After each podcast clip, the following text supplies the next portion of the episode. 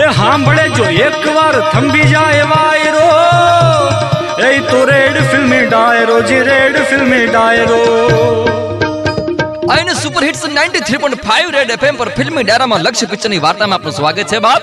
Indian આર્મીમાંથી ભાગીને આવ્યા પછી બાપાએ ઋત્વિકને વખોડી નાખ્યો છે અને પ્રીતિ ઝિંટાએ તરછોડી દીધો છે. એ ઘટના પછી ઋત્વિકનું જીવન કેવું આકાર લે છે એ આપણે જાણીએ વાલીડા.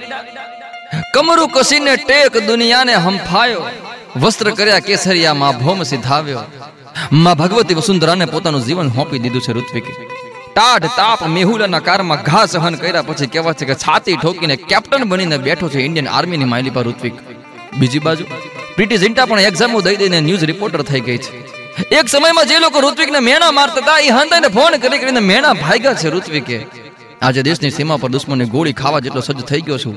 હવે અખણા રહેજો બાપ, એવું એવું એવું કહેતો ફોન કરીને હંદાઈને પણ બાપ દુશ્મનની ગોળી ખાવાની તૈયારી બતાવનાર ઋત્વિક પ્રેમનો ઘા નથી ખાઈ હક્યો. એક દી કહેવાય છે કે એ રજા ઉપર એના ઘેર આવ્યો છે અને એને જાણવા મળ્યું છે કે પ્રીતિ ઝિંટાની સગાઈ થવાની છે વાલીડા.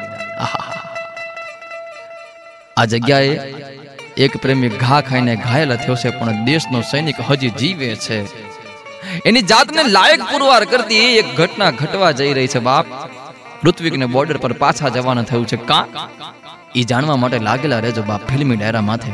લક્ષ્ય પિક્ચરની વાર્તાને માલી પર. On super hits 93.5 radio FM બસ આતે રહો બાપ